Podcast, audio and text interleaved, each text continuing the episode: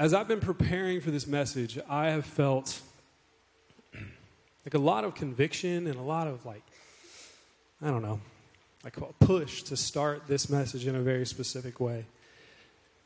This is a kind of a dangerous place, like a stage. It really is. And everything about a Sunday morning, a service should be geared towards hearing from God, experiencing, like knowing Him, glorifying Him more. But it's real easy to make this about the people that are doing it, you know? I can't tell you how many Sunday mornings I've sat in here and been more of a like consumer of a product or an evaluator or had a critical eye. Like it's all the time. That's a struggle. And I'm sure I'm not alone. You guys are probably there with me if you're honest. And I'm just gonna be real honest with y'all. Like, I am raised up on a pedestal right now with hundreds of eyes on me, and I am a sinful human being who wants honor and glory. And I just think that we should take a moment and focus our eyes on what really matters here. Like, this isn't about me or Tommy or the band or any of that. No, this is only about God. And so it's going to be quiet in here for just a few moments. And during that time, I want each of us to close our eyes, bow our heads, and just focus on Him. Man, pray that He would speak to you. Pray for the people around you, that they would hear His voice.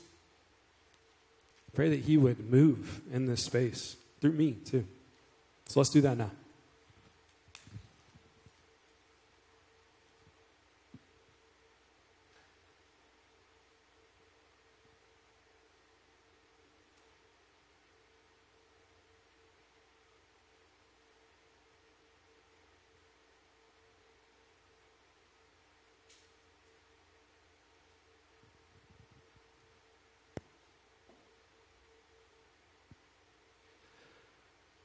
I'm going to read Psalm 138 as you pray. I give you thanks, O Lord, with my whole heart. Before the gods, I sing your praise. I bow down toward your holy temple and give thanks to your name for your steadfast love and your faithfulness. For you have exalted above all things your name and your word. On the day I called you, you answered me. My strength of my soul increased. All the kings of the earth shall give you thanks, O Lord, for they have heard the words of your mouth, and they shall sing of the ways of the Lord. For great is the glory of the Lord. For though the Lord is high, he regards the lowly, but the haughty he knows from afar. Though I walk in the midst of trouble, you preserve my life. You stretch out your hands against the wrath of my enemies, and your right hand delivers me. The Lord will fulfill his purpose for me. Your steadfast love, O Lord, endures forever. Do not forsake the work of your hands. Father, I just thank you for this space. I thank you for these people. I thank you for this church. I thank you for the opportunity to be here. And I thank you for your word and that it promises that we have safety in you because you are with us. You are grand and great and beyond us, but you associate with us. You choose to be with the lowly.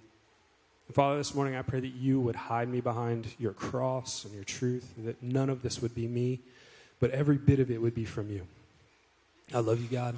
Be praised and be known this morning. It's your name we pray. Amen. We're going to be in John 5. If you want to go ahead and turn there, I'm going to set the message up. Um, I grew up in Wauchula. I'm from here. Pretty cool place. Um, if you are new to Wauchula or have lived here for a while and have had a blindfold on for some reason, we love some agriculture here. All about it. If you there's orange groves everywhere, fields everywhere. I don't know if this is true, but growing up, I remember hearing that we were the cucumber capital of the world, which is lofty. Is that true? I don't know, but we said that about ourselves. So, um, I feel like cows are the big thing right now. Um, growing up, my dad and my grandfather had cows, and so I spent a lot of days in middle school and high school mending fence, fixing fence, and working cows. And it made me a better man, I think, maybe, probably. Working cows is really an experience. If you've never, if you've never done that, you should go find somebody in this room who would take you out there because it is unlike anything else. Um, when I say that, there's this like process of getting all your cows together, pinning them up, and kind of sorting them, right? So you put some in like your we're going to sell these, we're going to do this, blah, blah, blah. But when you get to the cows that you want to keep, You kind of run them through your pins, and then at the end of this like chute, is this thing called a head catch, and it is as violent as it sounds. The cows run in there, and it like clamps behind their neck, and you squeeze them like the walls close in on a cow. A lot of these today are like powered by hydraulics or a machine or whatever. But back in my day, I was the machine. I was the hydraulics. I, in ninth grade, weighed 60 pounds probably and was the one squeezing these cows. I was very bad at it. I mean,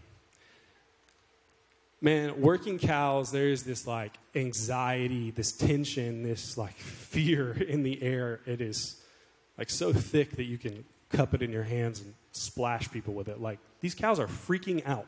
They have no idea what is going on, but they are angry and they are scared.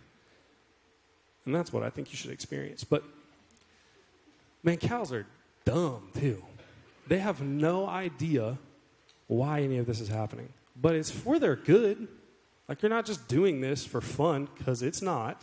You're doing this to give them the medication they need. Like you don't just walk up to a cow and stick it with a needle and give it Wormer or whatever medication it needs. You got to do this. But they don't understand that. That is like what I want to talk about today. Not cows necessarily, but man, in Scripture, God and Jesus are often referred to as a shepherd. Think Psalm 23 Lord is my shepherd, I shall not want. Tracking with me? If you've been in church, you've probably heard that. But what does that mean? How does God shepherd us? What does that look like? Well, I'm going to try to get us there in a very specific area of our lives. So, John 5. Let's go. A little bit of context. Sorry, just a little bit. Um, we're super early in Jesus' ministry, like not long at all. And we're going to pick up right after he performs a miracle. But he's like going around, performing miracles, feeding people, helping people, and that's where we're picking up. Okay? John 5, we'll start in verse 1.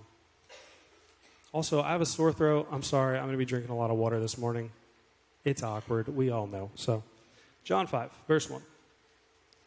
After this, there was a feast of the Jews, and Jesus went up to Jerusalem. Now, there is in Jerusalem, by the sheep gate, a pool in Aramaic called Bethesda, which has five roofed colonnades, and in these lay a multitude of invalids, blind, lame, and paralyzed. One man was there who had been there as an invalid for 38 years. And when Jesus saw him lying there, he knew that he had already been there a long time. And he said to him, Do you want to be healed? Um, a lot going on here. If you're a visual person like me, let me try to paint the scene. Jesus is walking into Jerusalem for some religious feast. We don't know what it is. But he's walking up and he sees five roofed colonnades. If you're like me and don't know what a colonnade is, I looked it up for all of us. Imagine those like Greek, Roman style columns. They're very fancy, white stone. Tracking with me? So they have a series of those and then a roof. This is also known as a pole barn. You drove by 10 of them today on the way here. So that's what's going on here. We've got five of these colonnades around a pool. And underneath these things are a large group of what the Bible describes as invalids. So these are people who are disabled in some form. they are blind, they're paralyzed, dealing with something like that. Um, one guy in this group must have really stuck out to Jesus. Said he'd been there a long time. I don't really know how Jesus would have known that other than he is God, but Jesus recognized that this guy had been there a while and said to him, Hey man, would you like to be healed? Which feels like the most duh statement, uh, like question of all time, right? Like, hey dude who's been unable to work, live, care for yourself for almost 40 years? Do you want to no longer be that? Like, yeah, man, come on. Well, before you get mean and make fun of Jesus, Tommy, like, let's consider more of what he does. This question is not just a question to take on the surface. Like, Jesus is fishing for a response here. There's a lot of times in Jesus' ministry where he says something kind of obvious or weird or cutting that like the, the intent is to get people to kind of move past what's on the surface to break down that like hardened shell that we all often have last week we talked about the woman at the well And there's a point in that story where Jesus says to the woman, Hey, would you go get your husband? And she says to him, I don't have a husband. And Jesus is like, You're right, but you've had five, and you're living with a man now. And in that moment, she kind of like steps back and she's like, Oh, well, are you a prophet? Like, how do you know that? And she also probably had to be thinking, Also, why'd you ask, dude, if you knew already? But do you see what I'm saying? Jesus is moving her past the obvious to try to get her to let her walls down, to see that he is greater than just some guy walking around. He's, he knows some stuff, he's the man. And that's what I think is happening here. Jesus is saying to this guy, Do you really, do you really want to be healed? What's going on in your life right now that is preventing you from being healed? What do you really want this? What's beneath your surface? So let's keep reading. Let's look at verse 7.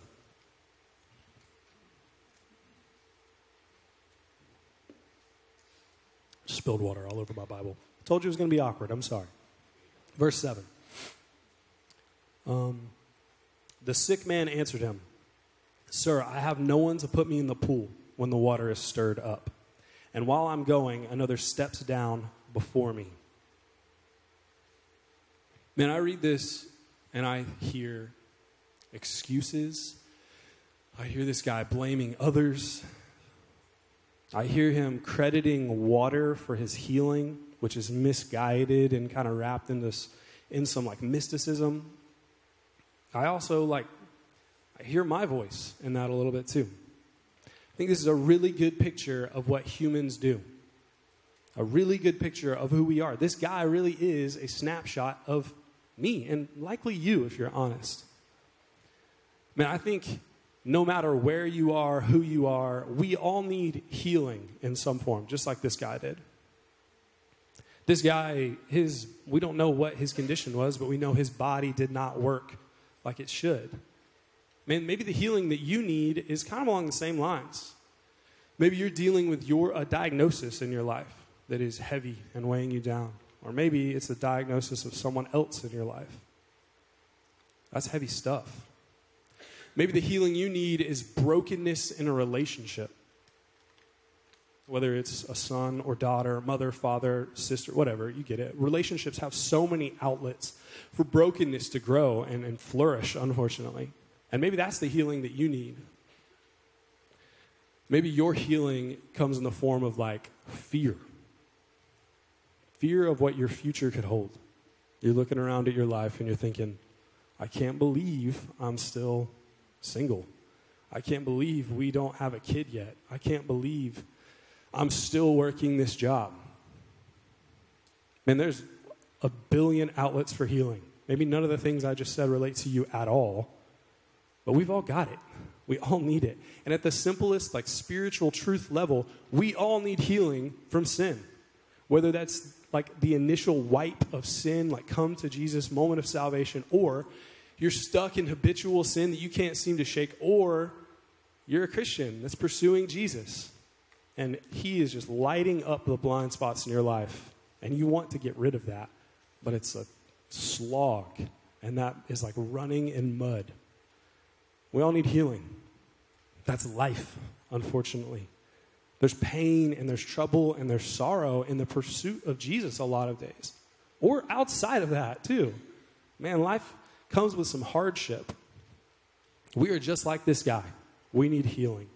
And these things can weigh us down and they can become our identity in like the blink of an eye. When Jesus asked this guy, Do you want to be healed? I think he was getting at that. He's like, hey man, do you actually want to move past this or are you content to wallow in it? Are you content to let this continue to define you? Man, there's been a lot of days in my life where the healing that I've needed has become the thing that I like hold the closest to. Because it's easy. If I fight it, I'm going to fail. If I try to move forward, it's just going to lead to exhaustion. And that mindset leads to apathy leads to me being just numb. There's kind of some rest in that, if you're honest. If you don't feel your problems anymore, it doesn't affect you. You, you tracking with me? See what I'm saying? Y'all, I what's scary to me, and this is going to feel like maybe a jump, but I saw this a lot in our ministry last year. When we're in that like apathetic state where we're dealing with our problems by distancing ourselves from them, it is very easy for us to go from that apathetic mindset to how can God be good if I'm dealing with insert problem? How can God be good if I'm dealing with the loss of a loved one? with, a, with cancer, with infertility. How can God be good if I'm dealing with this problem? And that is a slippery, deadly slope when it comes to your relationship with Him. And I've seen it happen. We saw it a lot last year.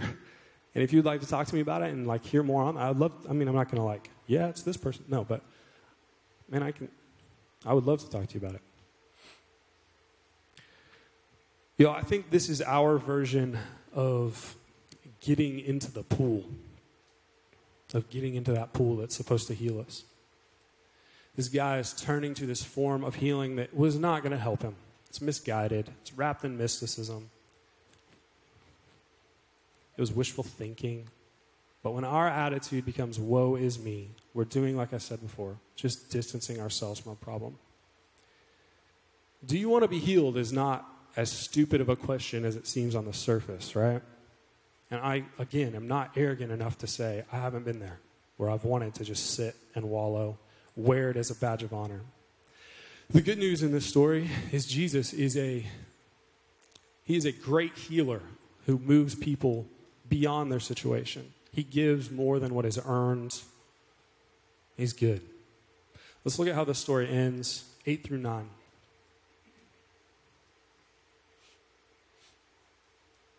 Jesus said to him, Get up, take your bed, and walk.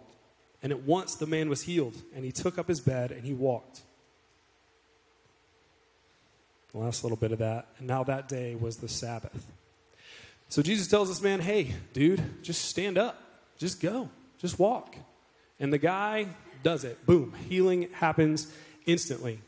And what's cool to me is Jesus is basically saying to him, Hey, just do that thing you can't do. The guy does it. Um, healing happens instantly. Beautiful story, right? When this man lets go of all the excuses and all the things that won't heal him, he's healed. When he turns to the thing that actually will, will heal him, it happens. And I think that is our solution, my solution, your solution as well. That we need to hold on to and seek after what will actually heal us. Let me challenge you with something here. Um, I don't think this story is about the guy who got healed. I don't even really think it's about him getting healed. Obviously, it plays a role here. He's a character in the story, but he is not the main character. It's not about that at all. Um, I think Jesus is using this as an opportunity to push this narrative that his ministry is about to start really hammering home. Jesus healed him on the Sabbath, which was a big no no, and then he told the guy to carry his bed another big no no. And they're in Jerusalem, they're surrounded by these religious leaders. These religious leaders hear about this, they see this guy walking with his mat, and they are not happy. And so, through a series of conversations, they end up back, like talking to Jesus. Jesus tells them, I am the Son of God. I, like he is claiming godhood. Slide down to verse 18 for me, really quick. It says, This is why the Jews were seeking all the more to kill him not because he was not only because he was breaking the Sabbath, but he was even calling God his own father, making himself equal with God. These religious leaders are upset that Jesus broke the Sabbath. They're unhappy with that, but they want to kill Jesus because he is claiming to be God. That's what this is all about. I refuse to think Jesus is doing any of this out like on accident. No, he is intentional. This was all the plan from the beginning, from the start. Like he was leading to this moment. And if you're really like thinking about it, all of this is meant to lead to the cross where he would be killed and crucified for us and for this guy. This story is about Jesus being known as God. He had this set outcome. This is not about healing, it's about him. Do you know that your situation is the same. My situation is the same. When to say something, might make you mad. Don't get mad. Let me explain, okay? Your life is not about you. My life is not about me. No. Your work, our work, our family, our money, our time, our thoughts, our words, our kids, our friendships, all of this is meant solely for Him. We are just like this man. Every bit of us is meant to show that He is God, we are not, that He is the Messiah that has come to save us from sin. And anything outside of those things is a miss. It is a misuse of the blessings that you have in your life. It's not about you, it's about Him. It's about something so much greater than each of us.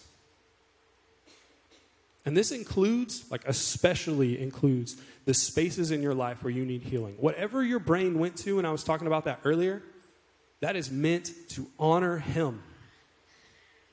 Whatever broken situation you are imagining, you're dealing with, whatever, it, that's for His glory. Those are meant to be spaces where He is honored and where He is known. The beautiful thing about Jesus is that He takes what is broken to change and shape His people. Whatever you're facing, He can and will use that to make you more like Him. He can and use your story to influence and change others' lives. That is what God does. That is a theme in Scripture that does not stop. He turns the ugly for something beautiful. Let's go back to that like shepherd thing I talked about earlier. There's this woman named Elisabeth Elliot. You may have heard of her. Her husband is Jim Elliot. He was the End of the Spear guy. Ring any bells with you guys? He was a missionary and he died on the mission field in South America. Anyways, none of that's important. Elisabeth Elliot. Um, one day she is on a sheep farm in Wales, and she is watching as a shepherd is leading all of his sheep up to this giant vat of antiseptic. And these sheep are freaking out. They do not like what's happening. There's dogs yapping at them, you know. And this shepherd slowly takes all of these sheep and slings them in this vat, hops in there with them, and holds them under.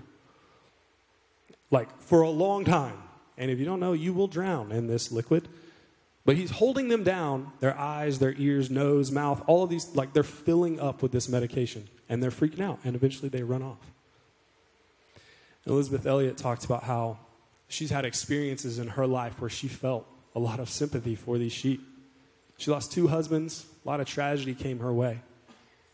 And she's like, I don't feel like God ever gave me an explanation for that. I don't know why that happened to me. But she also said that she knows sometimes the best thing that a shepherd can do for his sheep is to wrestle it down, tie it up, and throw it over his shoulder without explanation. I don't know what you're walking in here with. I don't know the pain of your past, worries of your future. I know you got it. I do too, man. Like I said, that's life. Um, what we all need to remember here is that there is a large gap between us and cows, us and sheep. But that gap is infinitely smaller than the wisdom gap between us and God. That we have a good shepherd who knows a lot better than us and who loves a lot deeper than we ever could. Man, God is caring for us deeply, pursuing us with affection, loving us at a higher level than we can even grasp. And He is beyond us in wisdom and understanding. The key to honoring Him in the midst of being shepherded through hard times is remembering who He is. We need to find that balance between, like, He is full of wisdom and He is full of love. Because both of these things are very true. God is all knowing, God is fully in control, and God is full of love. But if you lean too far one way or the other, it can lead to some resentment and some anger and some disappointment. Like you can start thinking, I'm just a pawn for God. Or you can start thinking, if God loves me so much, why am I struggling with this? Remember this everything that God does is ultimately for his glory, which includes the cross. Like Jesus didn't go to the cross because he thought it would be like kind of good for the universe. No. His death on the cross, the like most devastating death that he could have taken on, was for his glory and for you. Like there, that's so reassuring to me. And what I'm getting at here, we need to lock our eyes on him, not on what he can give us, not on what he offers, just on him, to know him personally. And I kind of want to close with that. So, band, if you guys want to come on up.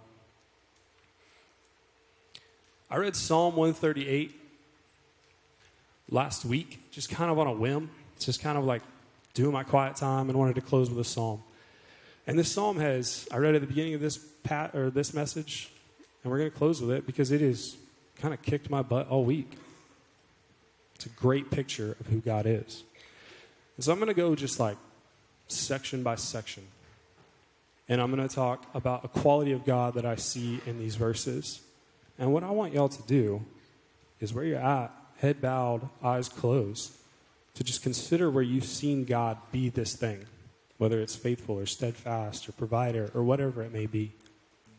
But think on that time where you've seen Him do that and then thank Him for it. I heard a pastor say recently that praise is done best when it is personal. So let's think on a personal level, on a very specific to us level, where we've seen God work. So let's go to Psalm 138.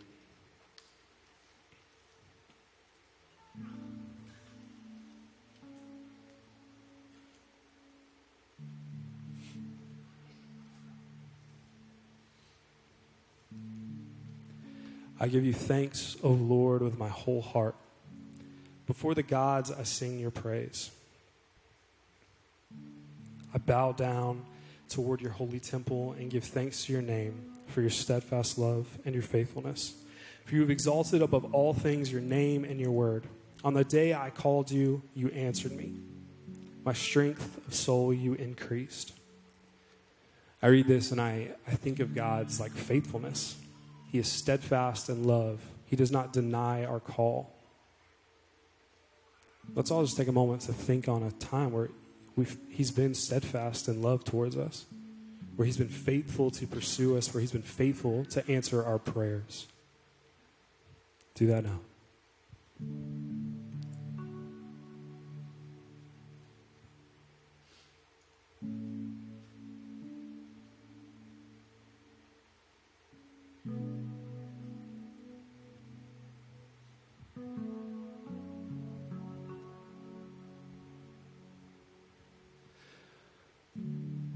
Father, I thank you that you are steadfast, that you pursue us, that you are faithful.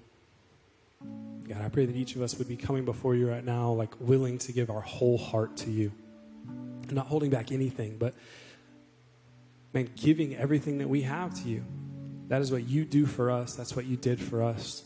I thank you that you are, man, full of love and generosity. God, I pray that you'd bring thankfulness to these people in here. All right, four through six. It says, All the kings of the earth shall give you thanks, O Lord, for they have heard the words of your mouth, and they shall sing of the ways of the Lord. For great is the glory of the Lord. For though the Lord is high, he regards the lowly, but the haughty he knows from afar. God is high, and he is glorious, and he is be- beyond us but He is still in the small things of our lives, still very much personal and involved in every th- small piece of us. Where have you seen Him be bigger than you? Where have you seen that He is holding the universe in His hands? Where have you seen Him be personally involved in your life? Once you've got that place, thank Him for it.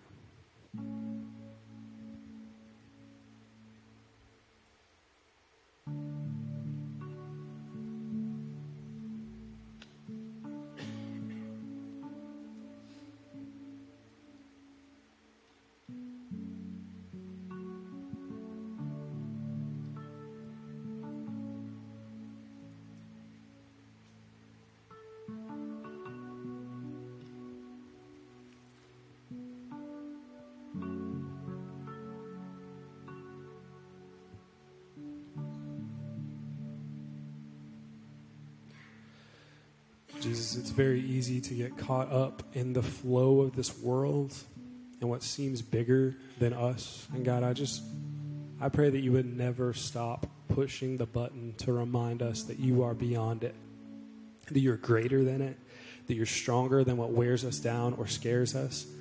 You are bigger than that. You hold the universe in your hand. This is nothing. But God, you are not just that, you are personal. You care about our, the small pieces of our lives, the emotions, the worries, the fear. Lord, you care about it all. You're deeply involved with each of us. With affection, you, you love us. Let us hold on to that. And then the last part though I walk in the midst of trouble, you preserve my life. You stretch out your hand against the wrath of my enemies, your right hand delivers me. And I just, this last verse, it's great. The Lord will fulfill his purpose for me. Your steadfast love, O Lord, endures forever. Do not forsake the work of your hands. Through love, he delivers each of us and fulfills his purpose in each of us. Man, he cares about each and one, every one of our like futures and has a plan for our future. Don't move past that line at the end. He will fulfill his purpose for you. Dwell on that for a moment. What has he delivered you from today?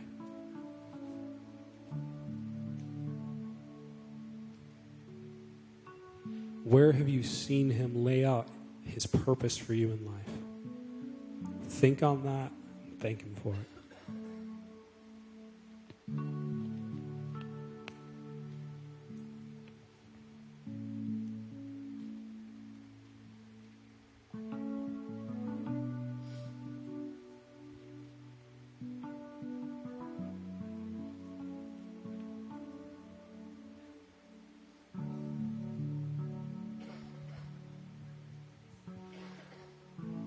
Thank you that you are so intentional with each of our lives, that you don't abandon us. Lord, you don't leave us short, but God, you are in each and every one of our lives, calling us to something greater and beyond us. And I pray that each of us would have a full confidence in that. I love you, God. I thank you for who you are. In your name I pray. Amen.